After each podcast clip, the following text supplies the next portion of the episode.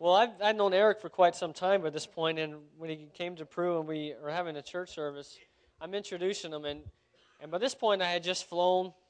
I had hiked six hours, I think it was. We had taken a six hour bus ride, hiked six hours. The altitude sickness was still on me, and I'm trying to introduce him to the people. And I said, You know, I'm talking in Spanish, and I'm like, I'd like to introduce Pastor. And I'm like, crud, they're not going to ever come back. Because I totally, his name was just, shoot. And I remember Roy, I remember everyone else's name, but Eric's name just, and I knew the name. So it's good to be with you at Life Changing Ministries, One Life, One Nation, uh, One Family, One Nation. Amen. I remembered. Check. No, I'm just kidding. I know a lot of you guys heard the testimonies. Were any of you not here the, the one or two nights, or I don't know if it's night or Sunday morning, that, that team gave testimonies? Was anyone not here? Raise your hand. Okay, cool. Um, I'll try to go through it real fast. We went in March. Rachel and I took a trip with some friends of ours to an area called Colca Canyon. It's twice as deep as the Grand Canyon. Uh, the way you get there is you fly to a city called Arequipa. From Lima, it's about an hour and a half flight. You take a taxi to get to the bus station. You take a uh, a bus six hours, and I'd like to call it roads, but it's more like dry riverbeds. It's just you know it's kind of one of these things. And so you're just doing that for like six hours, and you hear awful music, a lot of times for like six hours. And anyway, once you get there, you you cross like 18,000 feet, and you're I think we're at this point at 13,000 feet. And so you have altitude sickness. You have I get nauseous. I feel like I'm having morning sickness. And I'm serious. At least if I guess if I knew what morning sickness felt like, I think that would be like what it is. And uh, and then it's a six-hour hike, and then that's the starting point. And so we went. We knew God had wanted us to go, so I invited Eric. He said, "What are we going to do?" I said, "We better pray because I don't know what we're going to do." He said, "Okay." And I said three things, uh, two or three things. He said, "The men have to carry. They have to be in shape because I'm not carrying their bags. They have to be willing to uh, go wherever God calls them to go, and they have to be committed beyond just a missions trip. I'm not interested in hosting a missions team. I'm interested in changing lives and changing nations." If you guys can turn in your Bibles to Revelation chapter five. And, and so we went, we went back. We knew one Christian family in the area, so that's we figured we'd start there. We meet this guy named Roy, and just an awesome man of God, just the most humble man I've ever met. He's 49 years old. He says that he'd carry us around the, the mountains for the next several days, acting as our guide with his two mules, throwing our bags on them. I said, We'd like to pay you. He said, No. I said, We're not going if we, you don't let us pay. He said, if you, if you try to pay me, I'm not taking you. And I figured since he was the, knew the area, the guide, and had the mules, I'll shut up and listen. And my wife was like, finally, he shuts up and listens. No, I'm just kidding. But, uh, and the next morning, we see his neighbor, he brings some of his neighbors. She gets healed of uh, vaginal intestinal bleeding, had a lot of pain. God took it away, the bleeding stopped. She, she comes back, brings some fruit the next morning. Both she and her husband get uh, right with the Lord. The next morning, Roy comes up to us and says, There's a church building here, but the pastor never comes. He hasn't come in like years, probably. And uh, he says, Can we have a meeting tonight? And since we didn't know what we were going to do, we said, Sure, let's have a meeting tonight. He said, Good, I've already invited the village. And I'm glad I passed that test. And uh, I won't go into all of it, but we went, out we hiked up another area. We came back down that night. Power of God touching people, healing people, seeing people get delivered, coming to the Lord. Just a small little village. We give the congregation a little less than $200. I think right around $200, maybe 180 And Roy, he asked me, he says, Brother, can we buy chairs for the congregation so the people have a place to sit? Can we buy a concrete so we can have a real floor instead of a dirt floor? Because Roy had spent the entire day cleaning the floor and painting the walls to make the, the building presentable for us. And I said, Bro, you can do whatever you want. He led us for the next three or four days through the mountains. We go to this other village. God had put it on our hearts to go called Fure. So we went to Fure. It took us seven hours, I think it was, to get there. We ran out of water. Judah had a bad experience with the cactus. You guys can ask us about them or ask them about it. So, so we're going to this village, and we're no offense, but all the guys are like, oh, oh. and I'm like, okay, we didn't hike all this way for nothing. And so I took my friend came with us to help translate Isaac, and Rachel and I had brought some candy to give to the kids. So we went, and uh, I see one new building. Everything is made of mud, and then you can just rake your hand on it and it falls apart. But I see a new brick building. So I go over, and look at it. I see a lady behind washing her feet. I'm sorry, washing her clothes in the river. And, you know, I was tired, so I didn't really process how this might sound. So I asked her, I said, Do you have any kids? She said, Yeah. I said, Good. Can you bring them so we can give them candy? She said, Okay. She brings them out. I said, I had a thought. So I was like, What's this building? Yada, yada, yada. Long story short, we met the teacher of the, it's a school building, and we said, Can we use the building to have a meeting here? We're Christians. We believe God wants to bless this community. She said, Yes, but there's no power and the people come home from the fields at 5.30 and they sleep by 7 i said okay we had 45 minutes i ran back to the guys and since i was leading the team i kind of said this is what we're going to do we broke up into three groups i think it's only 15 families in the village so we, we went knocked doors invited people and uh, so we had a, a good group uh, i'd say most of the, the, the, village came i don't know the percentage but most of the village probably came to the meeting and uh, anyway, so we didn't have any we lights, so we were able to find some candles and some empty uh, cans of evaporated milk. So we just melted them down. We some of the guys, uh, some of the redneck guys decided they they would jimmy rig something, and they hung their flashlights from the ceiling. So, and and Brent Brent gave an awesome word, just very practical, real. They'd never heard the gospel before, so we saw people get saved. We saw people get healed, and time after time after time. I can give you a lot more testimonies, but the fact of the matter is, is that we were confronted with between three and four hundred villages in that general vicinity. Colca Canyon, 75 miles long, uh, has about 200 villages. There's another area, Eric and I and Rachel, we met with the pastors. We've been invited to go. They said they have between 100 and 200 villages. We haven't been there yet, but same thing 100, 200 villages, no churches, no gospel, no pastors. And so I'm 32 years old and I don't have all the answers. So all I know to do is to go back and to start training up leaders and pastors and village evangelists. That's all I know to do. And so if you guys, I'll, I'll, I'm going to pick up in just a minute with that, and then I'll, I want to share two minutes something the Lord put on my heart real fast. Revelation chapter 5, verse 9, it says, it's, you know, talking about who was worthy to open the scroll. And it says, about the Lamb. It talks about the Lion and the Lamb, Jesus. And this is at the end of time before the, the great uh, marriage supper of the Lamb. He says, You are worthy because you were slain, and with your blood you purchased men for God from every tongue, tribe, people, and nation. And I remember one time I was in Haiti, and you know, they're like, Thank you, brother. Thank you. Haiti is the poorest country in this hemisphere. And they're, Thank you, brother, for coming. Thank you for coming. And you know, a sense of hallelujah you know, it can kind of creep in if you're not careful. And uh, I, I remember being in a service and hearing them sing, and it was quite awful. But to, hear them sing in Creole, not that Creole is awful, but the way they were singing, was just, oh.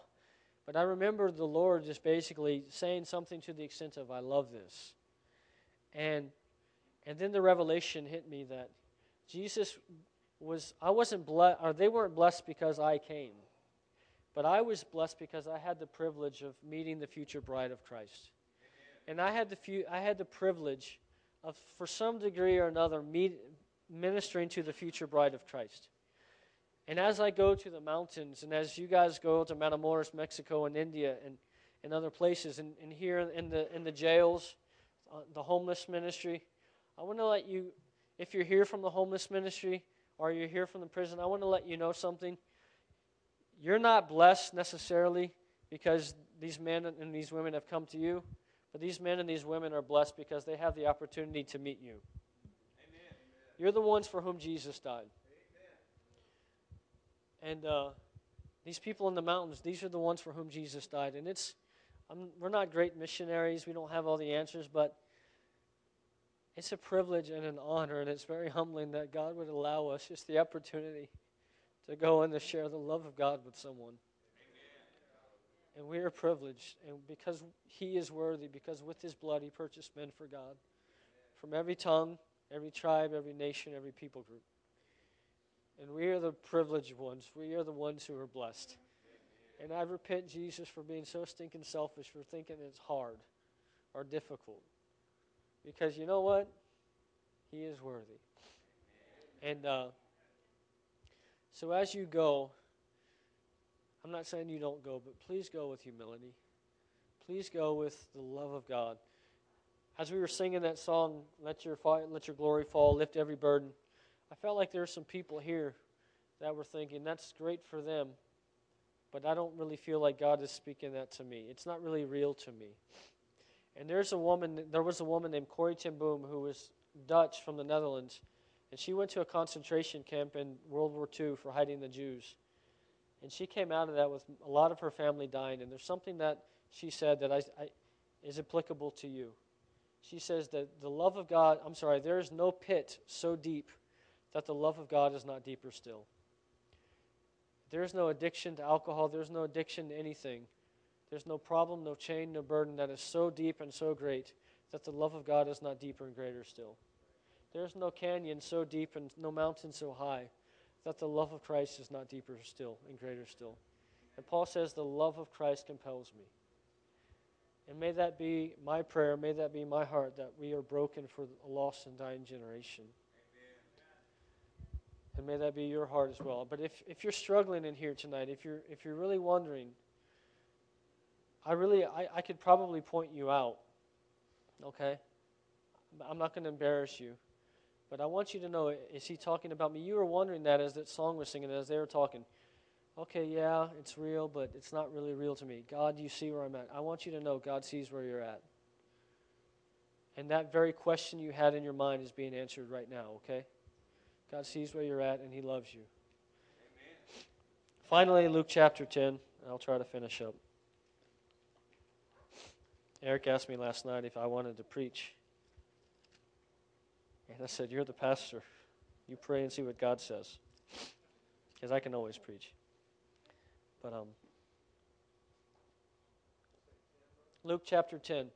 A few weeks ago, I've been trying to call these people. Uh, this guy, one of the dudes you'll see is named Roy. His wife is Domitila. That's their alpaca. Devin, where you at, dude?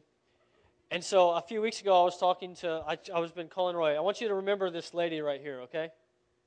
Just, I know it's blurry, but just remember this lady because I want to mention her. I called, I called Roy on Skype, and understand these people don't have electricity in their home. They don't have a computer. They have a cell phone that sometimes gets cell signal. And when they happen to go to a village or a town with, uh, with a, a plug, they plug it in and charge it. And I called, and it's always hit or miss with Roy because he's out. And I was talking to his wife. And his wife, in the course of the conversation, she asks me, What does the Bible say about tithes and offerings? And so we're talking a little bit. And then a little bit later, she goes, I'd really like to know what the Bible says, but I can't read. And so she, I gave Roy a Spanish Bible, but this is, that was Roy. She can't read, so she doesn't know what the Word of God says. And my problem with that lady I was telling you about, my problem with that is, is Brent was with us, I think. JJ, Jota Jota, Buddy, and Rachel. Were Devin, were you with this dude or no? Okay, we we were going into this village. We had split up, and we were talking to people, passing out tracks and stuff. And and I tried to start talking to this lady sitting there, and I realized she's just like, dude, she's not getting it. Might as well be singing "What Does the Fox Say," you know. And because uh, she's like, what? And I realized that she speaks Quechua, which is the Indian language that that the uh, the Incas used to speak. Th- so I'm doing the best I can, and I'm like, I can count to 100 in Quechua, but that's only going to make her go to heaven faster, get out of boredom, you know. I'm like, I can say like chest, heart, baby, word of God. I can say a few words, but I'm like, I don't know that she's getting it. This woman is going to die and chances are before any of us ever go back. And has she ever heard the name of Jesus? And it really bothers me to this day because I don't know. I don't know if she got it. So I said all that to say, while talking to Domitila on Skype two weeks ago, on Tuesday, 12 days ago, I said, we can't have this anymore. There are people that don't know the Word of God, and we can't communicate it because they don't speak Spanish. In that church service, Eric preached an awesome message, and it, it was wasted on her because she didn't understand Spanish. And so I found a website that has Quechua Bibles, solar powered Bibles. So these people can stick it in the sun, and then they can hear the Word of God being spoken to them. We found Spanish and we found uh, Quechua. So what I did was my friend had an iPad. I called her back on Skype. I pressed play for the audio example, and I said, Do you understand this? Because the problem with Quechua is there are 33 dialects. And so, and she didn't know what kind she spoke. So I was just like, okay, I'm just going to go through the list if I have to. I don't care. And so I, I went to the main one, which over a million people speak. And she translated this lady in the mountain village that has rarely ever heard the gospel, no power, no electricity. I'm able to call this lady and play something in her language that she can quote back to me, translate back to me into Spanish. She was hearing the word of God in Quechua probably for the first time uh, from a click of a button. So, what we want to do is we want to buy several of these solar power Bibles. They also have hand cranks like the old jack o' lanterns. And, you know, and in those times when we can't communicate the gospel, it can be heard by up to 300 people. And they're $100 a piece, and, and the church has already helped out with some of that, so thank God. But we want them to be able to hear the word of God. And I'll, and I'll close. Luke chapter 10, verse 2. And Jesus told them, The harvest is plentiful, but the workers are few. Ask the Lord of the harvest, therefore, to send out workers into his harvest field. We need money, we need, we need your prayers, but we really need help. And so, if you guys think of it to pray for anything, please pray for laborers. We need, I'm believing God for thousands of thousands of churches and national leaders, national workers. I believe in God for the finances to pay their salary so that they can be free to just evangelize the lost. I believe in God for, for lots of stuff. And I ask you to believe God with us. We want we need Americans to come down to help teach, train, equip. But we also need national leaders to be raised up because they know the language, they know the culture, they have favor. So Jesus says, Pray to the Lord of the harvest that he send forth, sends forth labors. What does the very first word of verse 3 say? I am sending you out as thieves, as lambs among wolves. Go. It's interesting. Jesus says, Pray that God would send forth labors. And then he said, Now you go. And I want to ask you a prayer. I want to ask you something for us, but for your life. Don't pray a prayer that you're not willing to God to answer through you. God, please bring healing to Sister Susie. We'll go pray for her. When Moses was crying out to God and at, at the Red Sea and Israel, I'm sorry, Egypt was behind him, there's mountains on either side. What did God say? He says, Why are you crying out? What do you have in your hand? Stretch it out and move forward. And some of, I've heard it said, I think it was uh, Reinhard Bonnke said, those who are praying about the will of God are being run over by those who are doing the will of God. Doesn't matter if I heard the other day in uh, Coffee News, I was reading it, it said, it doesn't matter if you're on the right track if you're sitting there. You're going to get run over. So don't pray a prayer you're not willing to let God answer through you. God, they need money. Send the money. Well, write a check. God, we want someone to go to Mexico with Pastor Eric. Okay, well then go. How about this one? Lord, someone, oh, I just walked in the bathroom and it's so filthy. God, help, help them out, Jesus. Grab a glove. Don't let, it's not that hard. And I better quit preaching because I'm about to. Shoo! No, I'm just kidding. But pray that God would send forth laborers. But the very next thing is go. Amen. And that doesn't mean you have to move to Mexico, but it means you can't stay in, that, in that seat, in that pew. Do something. Do something. Amen? Love people who are giving their all for the work of God. I mean, isn't it an awesome thing that our King so powerfully affected this planet that 2,000 years after his feet were walking in the dust of a little nation that was only 80 miles wide and 120 miles long, there are still men moved in his spirit to go to nations they've never been in and share his word. I want to tell you, King Jesus is victorious. King Jesus is amazing, and so is his bride. Don't be fooled by an impostor because the bride of Christ does care. Do y'all love the, uh, this ministry? Yes. Do you love the Lions? Yes. We put faith into action with our feet, with our hands, with our fingers. And so before they even got here, we wrote a check for $1,000 because we knew they needed it. I don't particularly care what they do with it. I know beyond any shadow of a doubt that their lives are sold out for the kingdom. Now, I'm going to say that this ministry lives daily in faith. Daily. And I'm going to invite you to join us in that because that's what the kingdom is made of people that daily live in faith. All right, saints. I'm going to ask for your attention for a few minutes because the Lord got my attention this morning. Is that fair? Yes. So it is uh, Sunday, November 17th, 2013. Our message this morning is an effective army. This is largely because there's a whole lot of talk in the body of Christ, but there is very often not the walk to match it. There is nothing that the world has less stomach for than the hypocritical American church. And sometimes, just traveling around, you get embarrassed to tell people where you're from. I am not embarrassed of this congregation. I am proud of this congregation. I know you and you know me. We eat in each other's houses, we hold each other's children, we rejoice over each other's successes and mourn as we go through trials together because this is a community of faith. And as I began to pray this morning and ask the Lord, what do I do? I have missionaries here. I have men and women who are called to amazing things. I have friends here from Louisiana that I know were born to shake this earth for Jesus. What is it that you have for us? I turned to First Chronicles. I was in the 12th chapter and the Lord spoke a prophetic message to me. And I want to share that with you. If that's not language you're familiar with, uh, that's not how they talk in the churches where you come from.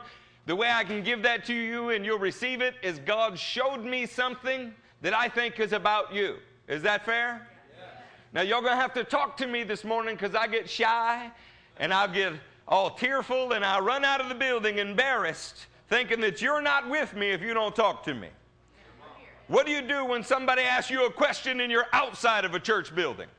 You answer it. So if we're inside the church building, you ain't got to be scared.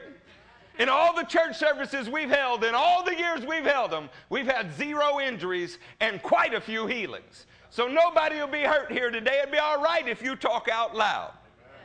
All right? Even you white folks can do it, I promise.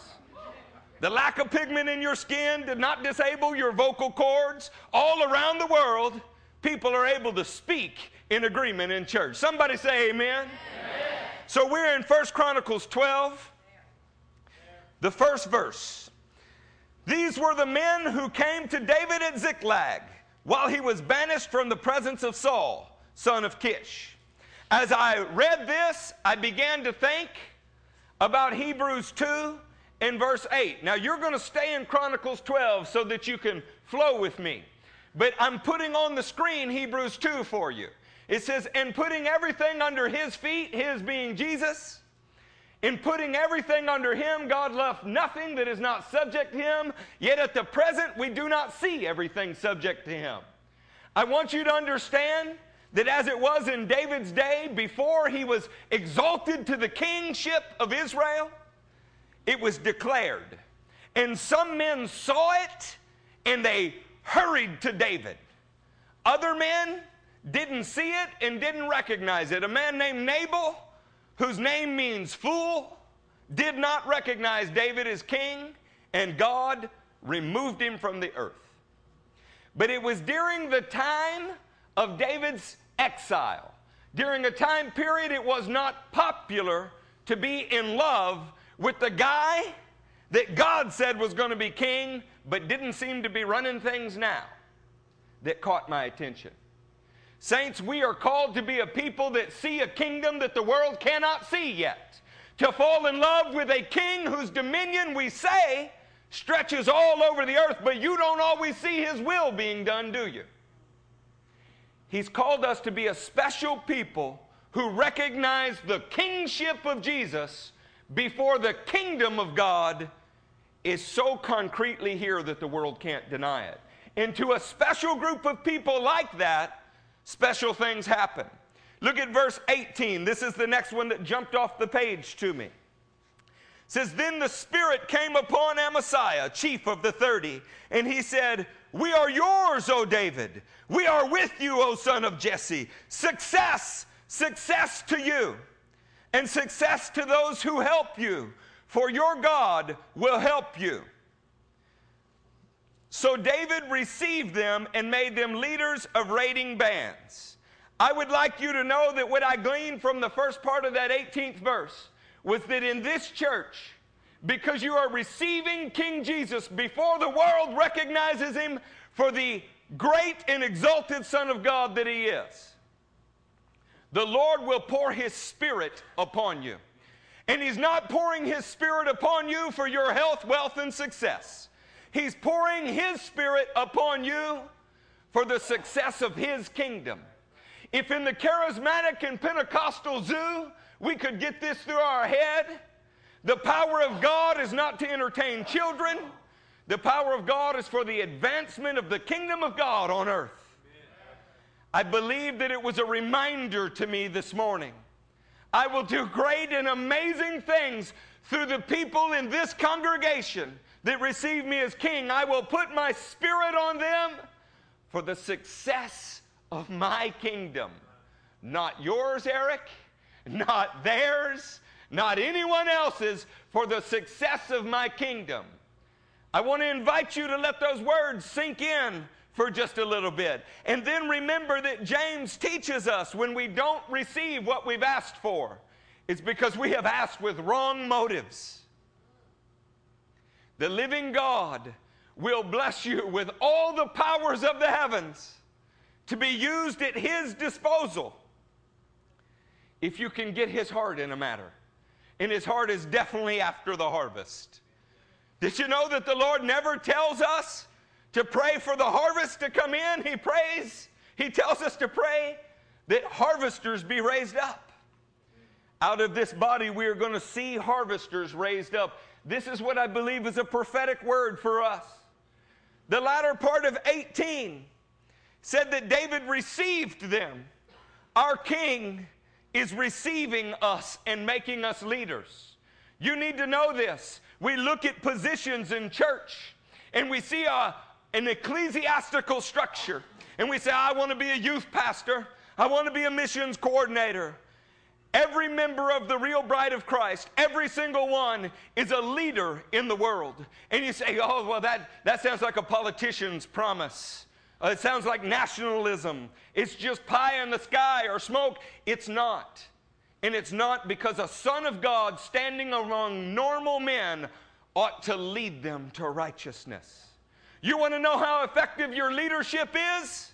Look and see how many are following you. Do you build community where you go? Do you encourage people? to go after the faith of the living God and to spend their lives on Him? Or is your life about you and your pleasures? Is your life about your comfort, your calling, your ministry? See, in the Christian world, our ministries become as idolatrous as football does to the lost man. Oh, it is football season, isn't it? I beg your thousand pardons. I believe that the Lord is receiving us to make us into something. I don't believe that you're supposed to be budget neutral. I think that you ought to have a dramatic effect on the world. And more than that, I think you can. I can look back there and see Spencer sitting there nodding his head. Yes, Spencer's not just a country boy from Clinton, Louisiana, at least not just because the Spirit of God is in him. And when the king received him, it was to make him into something. When I look out and I see Kevin sitting over there, and I remember he was sleeping in a drainage ditch when we found him. The king of the universe received him, put him at the table with the sons of God, and he is born with a purpose in his hand and in his heart. And Psalm 138 8 says, The Lord will fulfill that purpose for him. You know what his job is? To stay in the community, to stay in the faith, to stay in step with the Spirit, and to fulfill his function. Oh, saints, we need to cure toxic independence. We don't want mindless robots. We don't want automatons that simply march when you say march. We're looking for men who will be received by Jesus and dedicated to become leaders. The 22nd verse jumped out to me. Said, Day after day, men came to help David until he had a great army like the army of God. Do you know that in the early church in Acts 2 44 through 47, daily they were growing in number, daily they were growing in intimacy, daily they were growing in everything because they had all things in common. Are you sharing your lives with the people that are around you? Are you inviting people into the goodness that you have? You know, one of the things that is so much fun about mission trips, you only have what you brought. And whatever you brought, you usually intended to share. It's why you brought it. But when you come back home, have you divided your life up into what is yours and is sacred and what is the Lord's? Because when I was born again, the message that I received said it all belonged to Him. There is such freedom in living in this way. There's a reckless abandonment of concern for self. I can be filled with the Spirit and know that He is caring for me. Do I look like I've missed any meals? You can be honest. Come on, Grace. Have I missed any meals?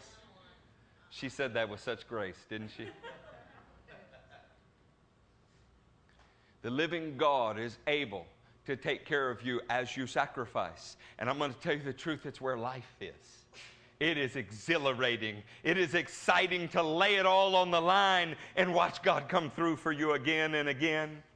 Daily, we are to be raising up the army of God.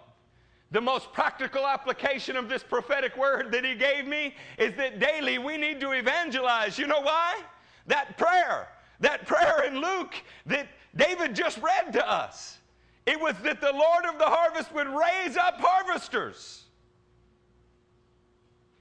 Not only do you need, need to be willing to go, are you a part of the recruitment process? Are you raising up harvesters?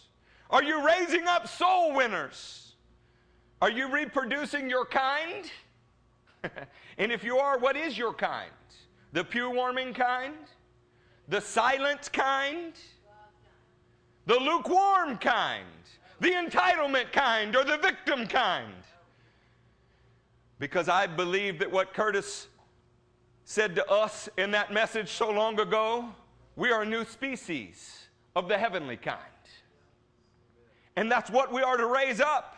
I won't settle. And you should not settle for a franchised version of Christianity that is more palatable to the masses. We cannot settle for something stamped out of a cookie cutter when the God of the universe designed Ray uniquely for Ray's purpose. Saints, I felt the Spirit of God encouraging me that daily he would walk with us and shape us into an army that resembled the army of the Lord. Oh man, not a church organization, not a nonprofit 501c3, not some religious institution, but something that moved and flowed with the presence and power of God. I'm not going to say I'm there yet. My sin is ever before me. Nobody is more aware of my failures than me, so it doesn't hurt my feelings when you point them out. It lets me know you see as clearly as I do. But I am not going to let my shortcomings, my sin, and my failure keep us from accomplishing what God has called. And I challenge you to rise above it in the same way. Jesus was crucified to wash that yuckiness away in the 23rd verse. It said, These are the numbers of men armed for battle who came to David at Hebron to turn Saul's kingdom over to him, as the Lord had said. There were men, even when David was not yet king, who received him as king, who received the Spirit of God to make his kingdom a success. And those men were devoted to turning what was Saul's kingdom over to David. What are you devoted to? What is your purpose? Because there is a prince of the power of the air, and he has claimed the kingdoms of the world as his. But Jesus said in Luke 22, Those of you who have stood beside me in my trials, on you I will confer a kingdom, even as the Lord has conferred one upon me. We are turning the kingdom of this world over to the Son of God, helping to place enemies beneath his feet. At least some are. And I am so proud of you. I don't know what to do to wake up the rest. I can't preach any harder. I don't know any way to demonstrate it anymore. I, I, am not alone anymore. There are brothers all over doing the same. So I'm going to tell you very plainly if you're riding on the coattails of someone else's stories, you are missing out. You are so missing out because God will do it for you the same way that He'll do it for them. It just requires a giant step of faith that throws yourself into the hands of a loving God and says, Use me any way you like, whether I'm the hammer or the nail. Oh, saints, if we had an idea of the potential that is bound up in those who call on the name of the Lord, and He wants to release it. The 32nd verse struck me in an amazing way. Men of Issachar, who understood the times and knew what Israel should do. 200 chiefs with all of their relatives under their command. The living God is raising up men in this day that understand the times and know what need to be done. He's doing it in this congregation and other congregations that are very similar to it all over the world. They're not just going with the flow. They're not looking for the favor of their brothers. They're willing to go against the grain to find the favor of the Father. 200 men who understood the times and knew what to do. Oh, to understand our situation and to know what action to take. So many times people can keenly lay their finger on exactly what the problem is, but what to do about it? Well, they deliberate and say, We'll pray about it.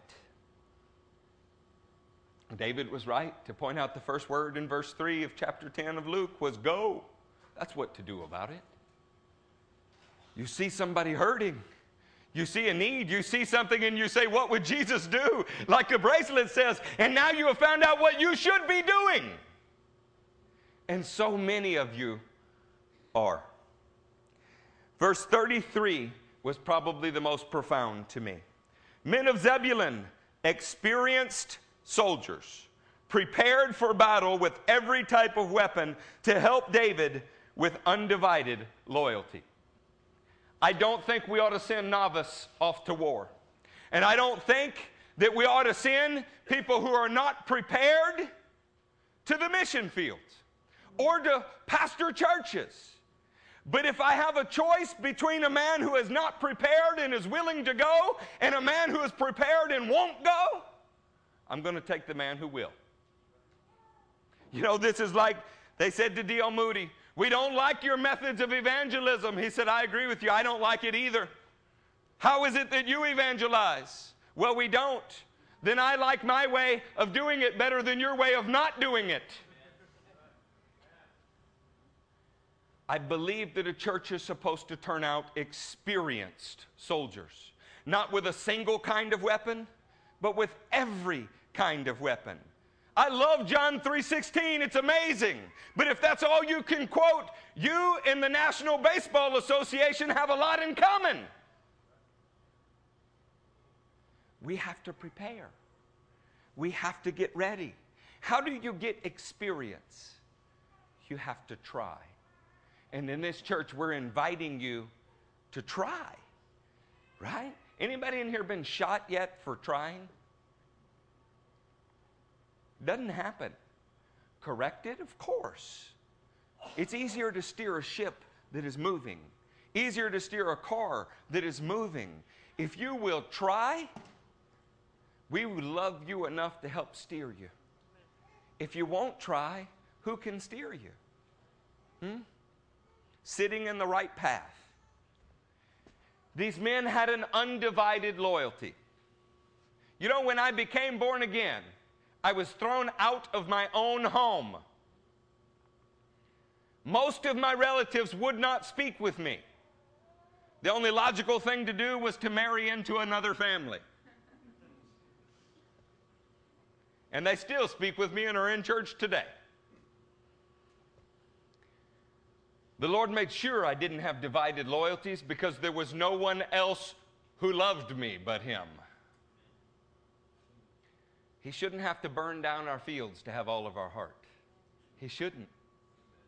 We should willingly bring Him all of our heart, an undivided loyalty. Prepared. Verse 38 is where this finishes, and then we'll actually get into the message. All these were fighting men who volunteered to serve in the ranks. They came to Hebron fully determined to make David king over all Israel. Fully determined. Are you pretty persuaded? Are you somewhat motivated? Or are you fully determined? See, I am fully determined. And God is raising up men and women in this congregation that are fully determined. It is holiness or death, it is evangelization or death, it is the presence of God or death. And we've even learned that dying is the way to get all of those things. We died our own desires. We died our own dreams. We died all of those things and say, Lord, I live to you. The prophetic word to this church today had eight facets to it. To me, that spoke new beginning. They go like this We live with him as king of us now before it is evident to all. That is the first priority I got out of this scripture. The second one, the Holy Spirit is coming upon us for the success of His kingdom, not ours, not some movement, not to sell some book or CD but the Holy Spirit will empower you for His kingdom. The third, Jesus is receiving us and making us leaders. There's not a person here who is called to be neutral, not a person here who is called to have little or no impact. We are to lead. The fourth, day after day, we build His army until it begins to look like the army of God. Everybody has a role in that. How cute, how sweet is it that Matthew and I's daughters came forward today and wanted to pray? And did you hear what they prayed? That was not coerced or rehearsed. They prayed that these little seeds would grow to maturity and bloom as God intended them to. Where did they get an idea like that? Guys, this is not a shtick for us. It's not. We don't rehearse our messages. The prophecies that you hear come from the Spirit of God. We don't. Where's Natalie? Natalie and I did not talk about that before the service or any other point in time. It came from the Spirit of God, and we're not looking for new and emotional ways to move you. We're simply laying our hearts out before you and inviting you to join in the same passionate love affair with Jesus that we have. More and more, I like to turn off the camera and turn off the recording so that I can talk to you in a way that is a private conversation. But I need you to know that the reason that we do the things that we do is because this message was always supposed to go further than just this audience. Do you know that there are people in Australia that are regularly giving to our ministry and regularly downloading and listening to what's going on here? You know where I've never been? Australia. And until I went to Peru, I'd never even met a person from Australia. But in the bottom of a valley, we met a couple there. And it's not them listening in Australia. I have no idea how it even happened. You cannot know the extent to which God will use a man who is fully determined. You may never actually see it. You can just be assured that that's what he's after. The fifth one, the kingdom of the world is being turned over to Jesus. Are you a part of that process? Every time we see an addiction fall, every time we see a life come ablaze for Jesus, we have plundered hell and populated heaven. At the tent meeting in the third ward, we began to preach beyond the chairs and out into the neighborhood. and a woman who had been addicted to PCP didn't walk, she ran to the microphone and begged God to save her and for help.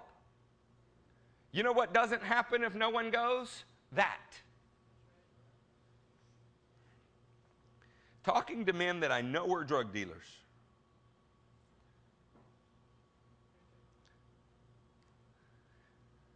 But are just ordinary men. My eight year old daughter, there's a guy named Little Vern. And little Vern couldn't look at me. Little Vern was ashamed. Six drug dealers sitting in a row. And some of them are used to me now, and so we're talking freely, right? They know where I'm coming from, I know where they're coming from. But little Vern is, he's trying to look as tough as possible while being non engaging. I say, man, what's your name? Uh, Little Vern. I said, is there a big Vern I need to be worried about? He kind of smiled. And I gave him a hug, and he didn't know what to do with that. My eight year old daughter grabbed the leg that in his sweats is hiding his dope, put her face in his thigh, and hugged him. You have no idea what one fully determined person can do. An eight year old little girl is capable of reducing to tears the most hardened criminal you'll meet. I was in Harris County lockup just the other day with Zeke visiting a man who told me very clearly one thing I know is I cannot go back to the death I've been involved in. Guys, the world is waking up to their need for Jesus. It's the sons of God who need to get busy sharing the hope and change. It hasn't come through politics and it never will. It's supposed to come through us. The sixth, the Lord is raising us up as men who understand and know what to do. We are being trained. The seventh, we're experienced soldiers, or at least becoming experienced and prepared with every type of weapon. Don't settle for knowing the book of Hebrews well when you can have the other 65 books. Don't rest on your laurels. Don't say, Well, I've been in this thing forever and I've sold houses and I've gone to other countries. What can you sharpen today? If you're not dead, you still have work left to do. I'm just going to be bold enough to say it. If God had called you to go do it alone, then He would not have brought you to this community because it's not what we preach, it's not what we teach, it's not what He's revealed to us. We're supposed to work in tandem, in community, helping and supporting, lifting each other up. We can't do that if we have no idea where you are. We can't do that if you make us chase you. There's either something good happening here that you're drawn to by the power of God, or there's nothing happening here, and you should find where you think it is happening. But I love you and I want you here. I believe God brought every person in here that is sitting here today. The eighth one was now was the time to be fully determined of one mind to make Jesus king. Are you fully determined to make Jesus king or just partially committed? That was an eightfold prophetic word this morning. It came in all of about 10 seconds. I love that. I love that the kingdom of God speaks to men about its priorities. Now, I want to tell you how you go recruit the army. Is that okay? I mean, we need to know what message to carry, don't we? Turn with me to the second chapter of Exodus.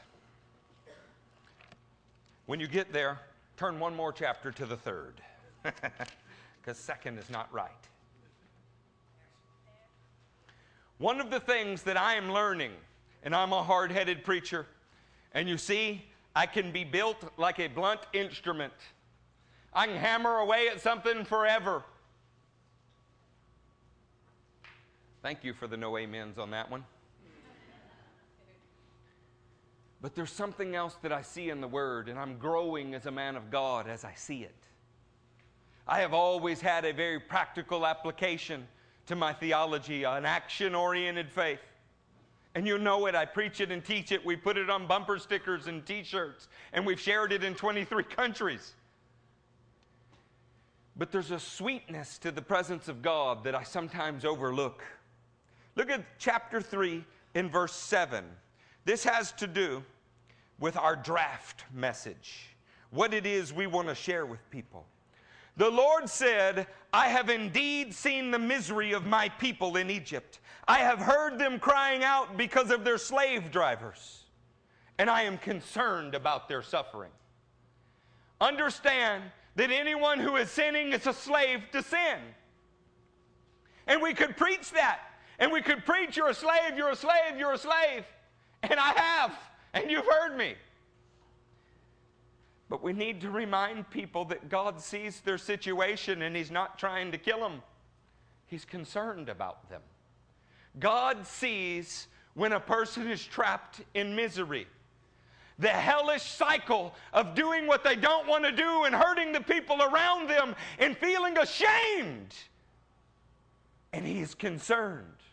I love concern. It's a, I can see in David's eyes concern, but if it was just concern, can you eat it? Anybody had a concern sandwich? Can you wear it? When you woke up this morning, did you put on concern? He doesn't stop there. He's not just concerned about their suffering. The concern moves the Lord to something and it ought to move us. It says in verse 8, So I have come down to rescue.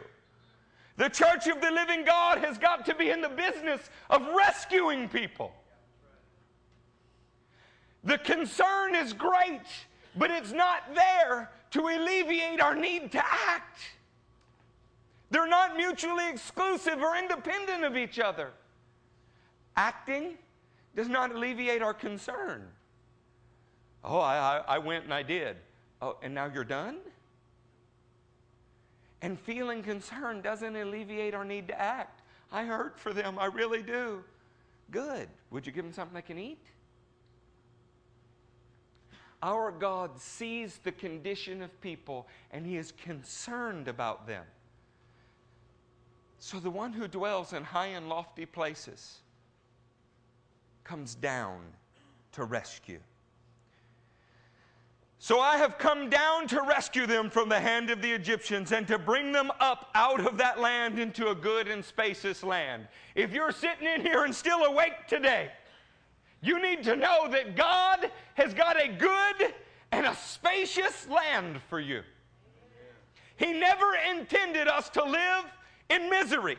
He never intended for us to be slaves to demonic powers. He intended for us to live like His sons and daughters, and He loves us. And He's already extending the hand of rescue. He stoops down to bring us up. That's the part of the message I often forget. I'm pretty good at showing somebody when they're down. You know, I can do it. In God's little toolbox, I, I must be the sandpaper. or that other tool called the rasp. Got to get the R in there.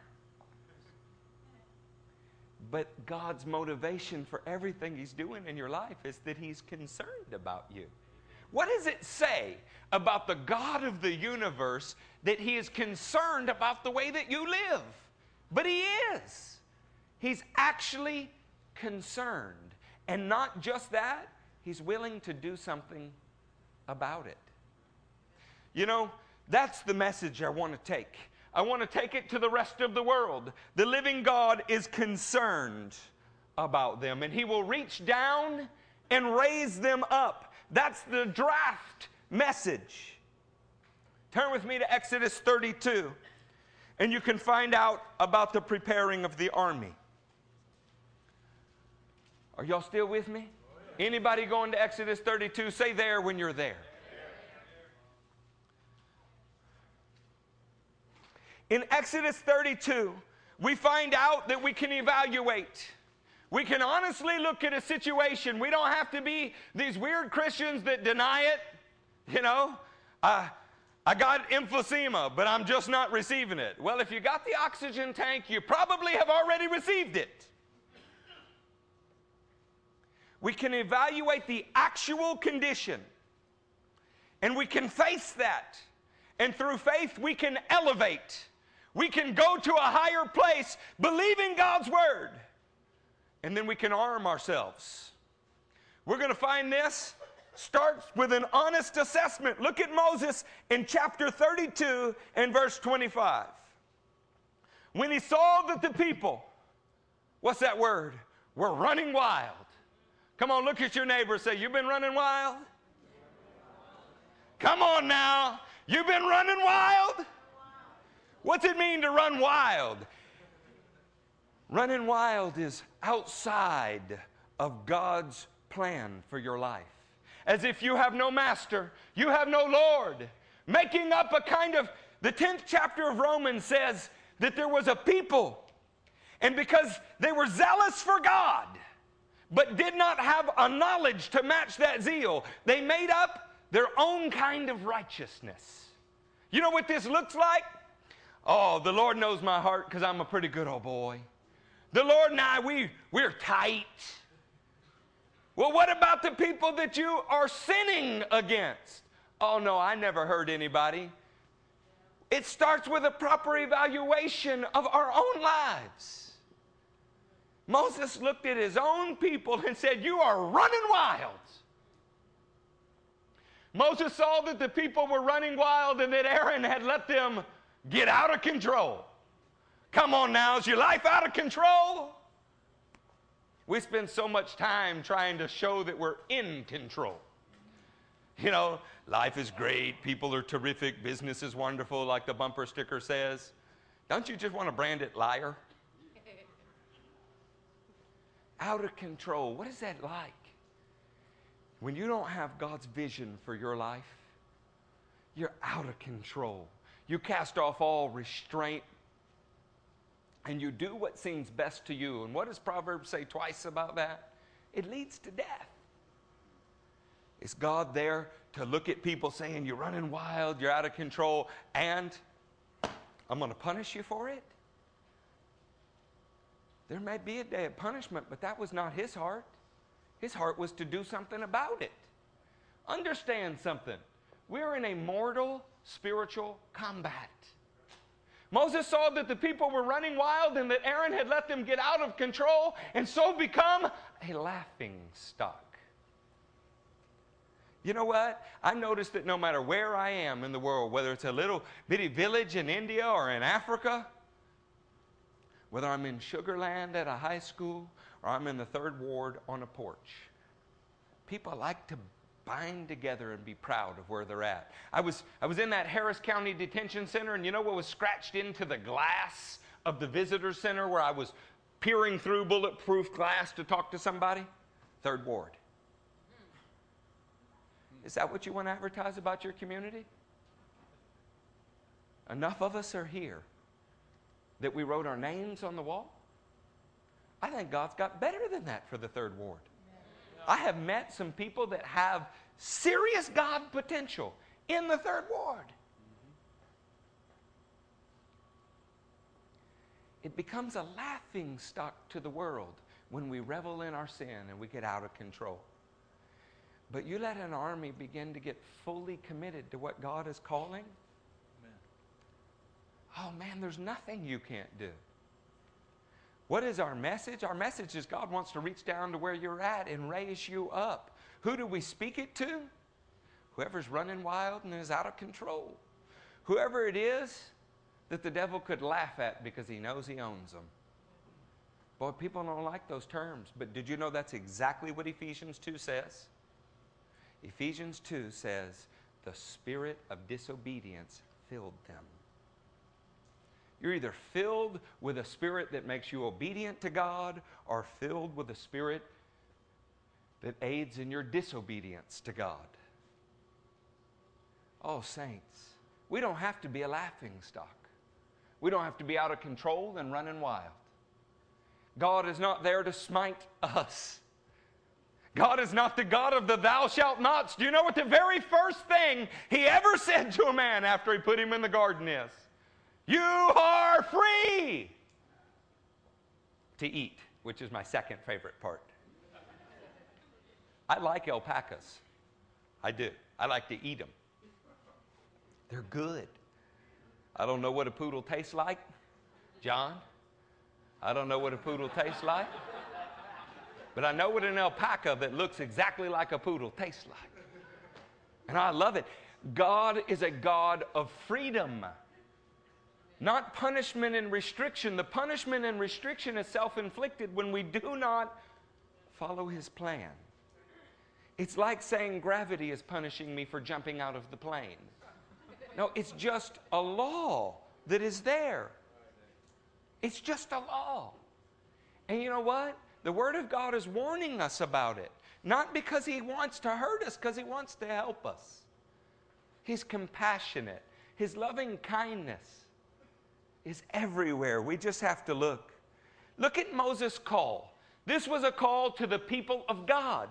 They were already passed through the Red Sea. They were already following the cloud by day and the fire by night. They were just like you. And listen to what he had to say to the people of God. Verse 26. So he stood at the entrance to the camp and said, Whoever is for the Lord, come to me. What a simple message. God has chosen a place in time for you to align with those who have aligned themselves with God. You know, 2 Timothy 2:22 says, "But you, man of God, flee sexual immorality." And I preach on that all of the time because we have a generation defined by sexual immorality. But that's not all it says. It says to pursue righteousness along with those who seek God out of a pure heart. It's not enough for us to try to say no to sin. We have got to join with people that are as serious about God as we are. And if you can't find them, raise them up. When I got here, how many of you knew me here? None. When I got here, nobody was here. You go to the coffee shops, you go to the marketplaces. When you go to Walmart to get bread, you go to get the Christians that are hiding there. What do you mean the Christians are hiding? I mean the lost people that are about to become Christians and don't know it. You know, they put greeters at the front of Walmart. Do you recognize that? They pay somebody to stand there and say hello to you. What a perfect opportunity. Guaranteed to get a smile the first time. Guys, daily we need to build the army of the Lord. Daily. You know what the very next thing that he does for them is? In the 27th verse? Then he said to them, This is what the Lord, the God of Israel, says Each man strap a sword to his side. Listen, the army of God cannot be running wild and out of control. It cannot be a laughing stock. They have to stand with those who are standing with God, and they have to take up their sword. Not their butter knives, not their teaspoons, their sword that is the Word of God. We live in a gospel light generation, but we don't have to. If you own a Bible, you can cure the problem one life at a time. If you are the head or help the head of a family, you can cure the problem one family at a time. And as we join together, maybe we have to buy audio Bibles because somebody can't read. What a small price to pay. You can cure it one nation at a time. They are dying out there and they're waiting for the sons of God to stand up and be who we're called to be. Now, I believe this is a committed church. I do. Really quiet. Are y'all a committed church? I believe that you're sold out for Jesus and that sometimes it's not another message on commitment that we need because you're already there. It's just kind of, well, what do I do? We're going to go tell everybody that we can find who is discontented and distressed and beat up, God wants to raise you up. He wants to reach down from His throne room, grab hold of your life, and raise you up. And then we're going to evaluate. We're going to say, hey, man, have you noticed your life is running wild and out of control? I don't want you to be a laughing stock when you're supposed to be a prince with God. You can stand with me as I stand with the Lord. Let's learn to fasten a sword on our sides the Word of God is the only thing of any real value in my life. That's why I cried like a baby when my first Bible was stolen.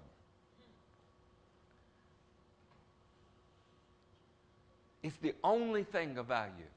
Then, after you get a sword strapped to their side, saints, we need to fill people with hope. Turn with me to Mark 1 in verse 40. We're going to wrap it up here in just a second. Are y'all bored?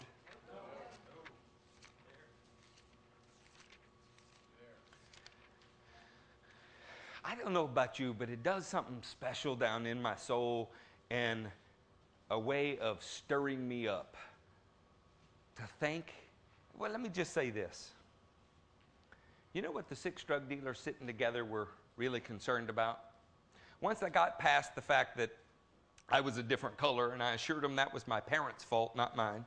I didn't have a thing to do with it. Once I saw as a regular human being,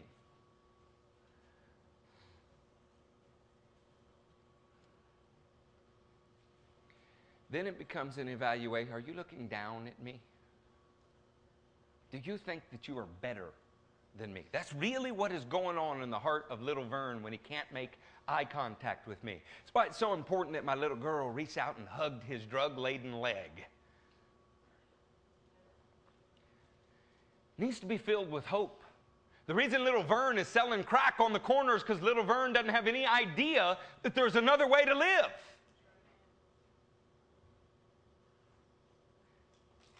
And he's surrounded by a strange kind of gospel that acknowledges what he does as if it's okay, as long as in his heart he says he loves the Lord.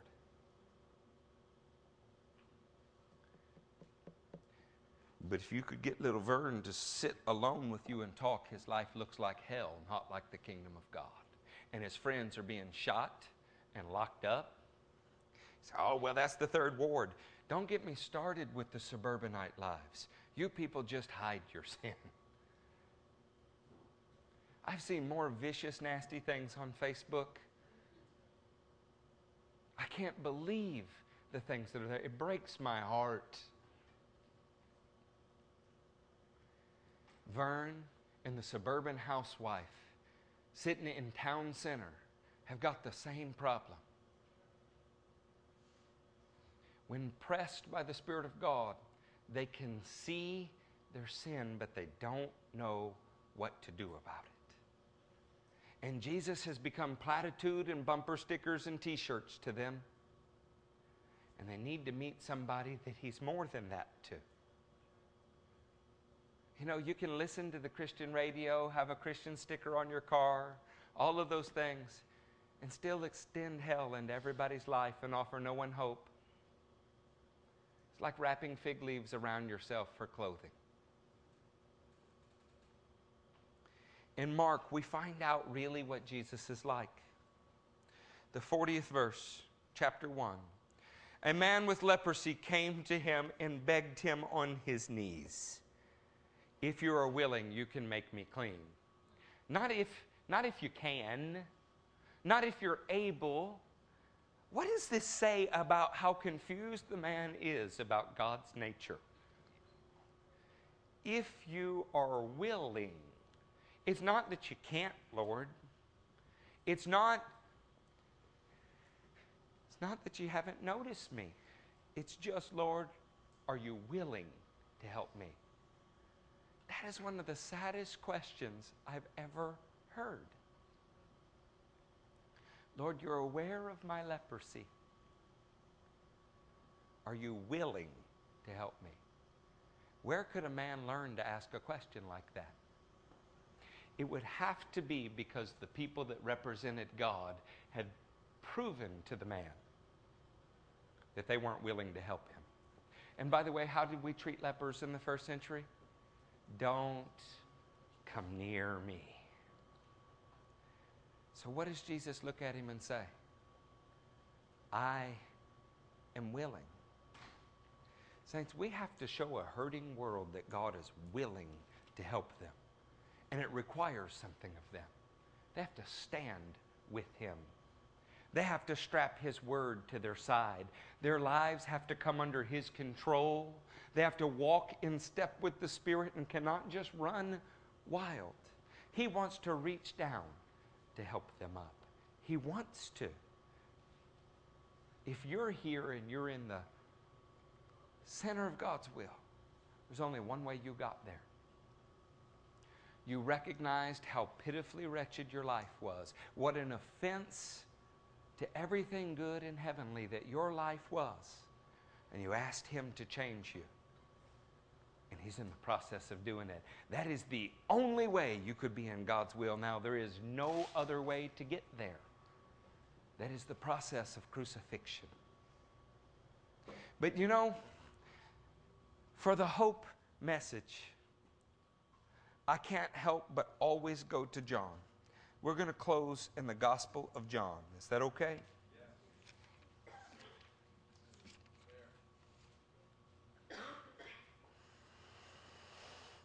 In John 1, verse 47, when Jesus saw Nathanael approaching, he said to him, Here is a true Israelite in whom there is nothing false. How do you know me? Nathanael asked. Jesus answered, I saw you while you were sitting or while you were still under the, the fig tree before Philip called you. How on earth could that be an important thing? You might be sitting here today going, okay, so God wants to help me. And maybe He's willing. But you people don't understand where I've been. His eye has been on you since your birth, before you were born. He said to Jeremiah, I knit you together in your mother's womb. Say, well, he said that to Jeremiah. What about me? When he put breath in your lungs, it's because he had a purpose for you breathing. When he commanded life into you, it's because he had his eye on you and he has watched you suffer at your own bad choices. And he wants to help you. He wants to help you. His eye has been on you since the beginning. He's never taken his eye off of you. Every hellish thing that is happening is happening as the result of sin, not the result of Him. Turn the page in your Bible to the second chapter, verse 5. His mother said to the servants, Do whatever he tells you. Nearby stood six stone water jars, the kind used by Jews for ceremonial washings, each holding 20 to 30 gallons. What did Jesus do with those jars? He turned water into wine. 20 to 30 gallons. A gallon of water weighs 8.34 pounds. If it's 20 gallons, it's 166 pounds. I'm not going to ask who in here is 166 pounds. Let me just start with 30 gallons. If you happen to be exactly 250 pounds, had to diet all hour or two to get there, that's 30 gallons. When you look at mankind, most of us are somewhere between 160 pounds and 250 pounds. A few of us push those boundaries at either end. I can't tell you which end I often push. He takes ordinary men and he so fills them that they do extraordinary things. The world has come to expect something of Christians that you're hypocritical, that you're insincere, that you're judgmental, that you're narrow minded. That's what they expect to taste from your glass. And when you show real compassion, real concern, you're willing to actually help and not compromise the Word of God, but strap it to their side, they will say, Somebody saved the best for last. I didn't know there were Christians like this. I remember the first time I met a real one. I mean, I do. I remember the first time I met a real Christian. It's amazing. I'd been surrounded by church life. And the first time I met a real, and you know what? I didn't sleep for weeks at the passion and sincerity in his eyes as he spoke to me. I was completely on the wrong side of things. I even threatened his life physically. But he had so wreaked havoc in my soul simply by being moved by God that it wasn't long. My days were numbered because now I had seen a real one. I couldn't say they're all like that. I had met one that was different. Then I found out it's not quite so rare. They just often are well hidden among the complacent. The third chapter is an important one, and I'm only going to take two verses from it because it is getting late.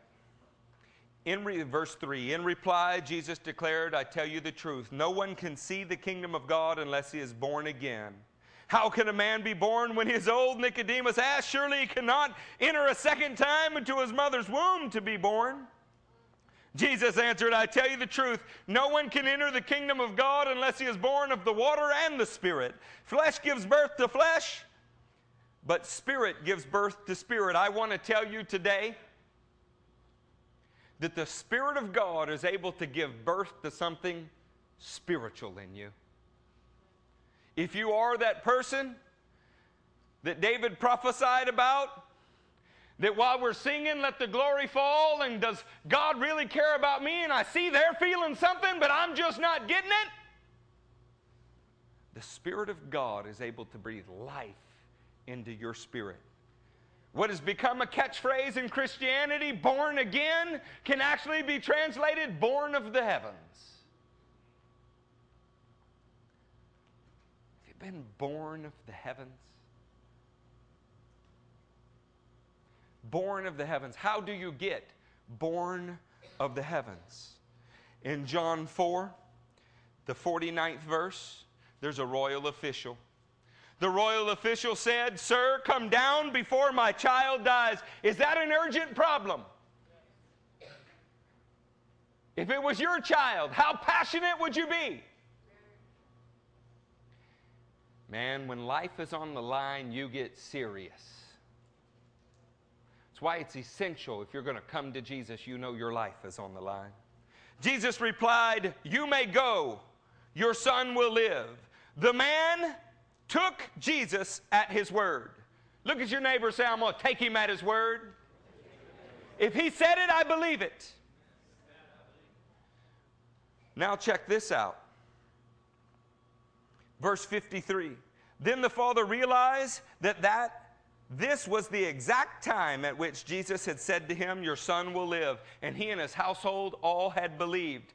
At the exact moment you take Jesus at his word, that exact moment, something is born in you. Because for the first time in your life, you're not running wild.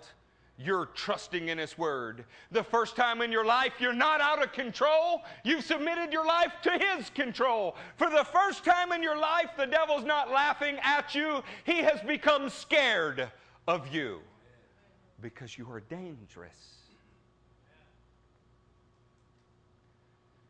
Maybe the best story to close with is the fifth chapter of John.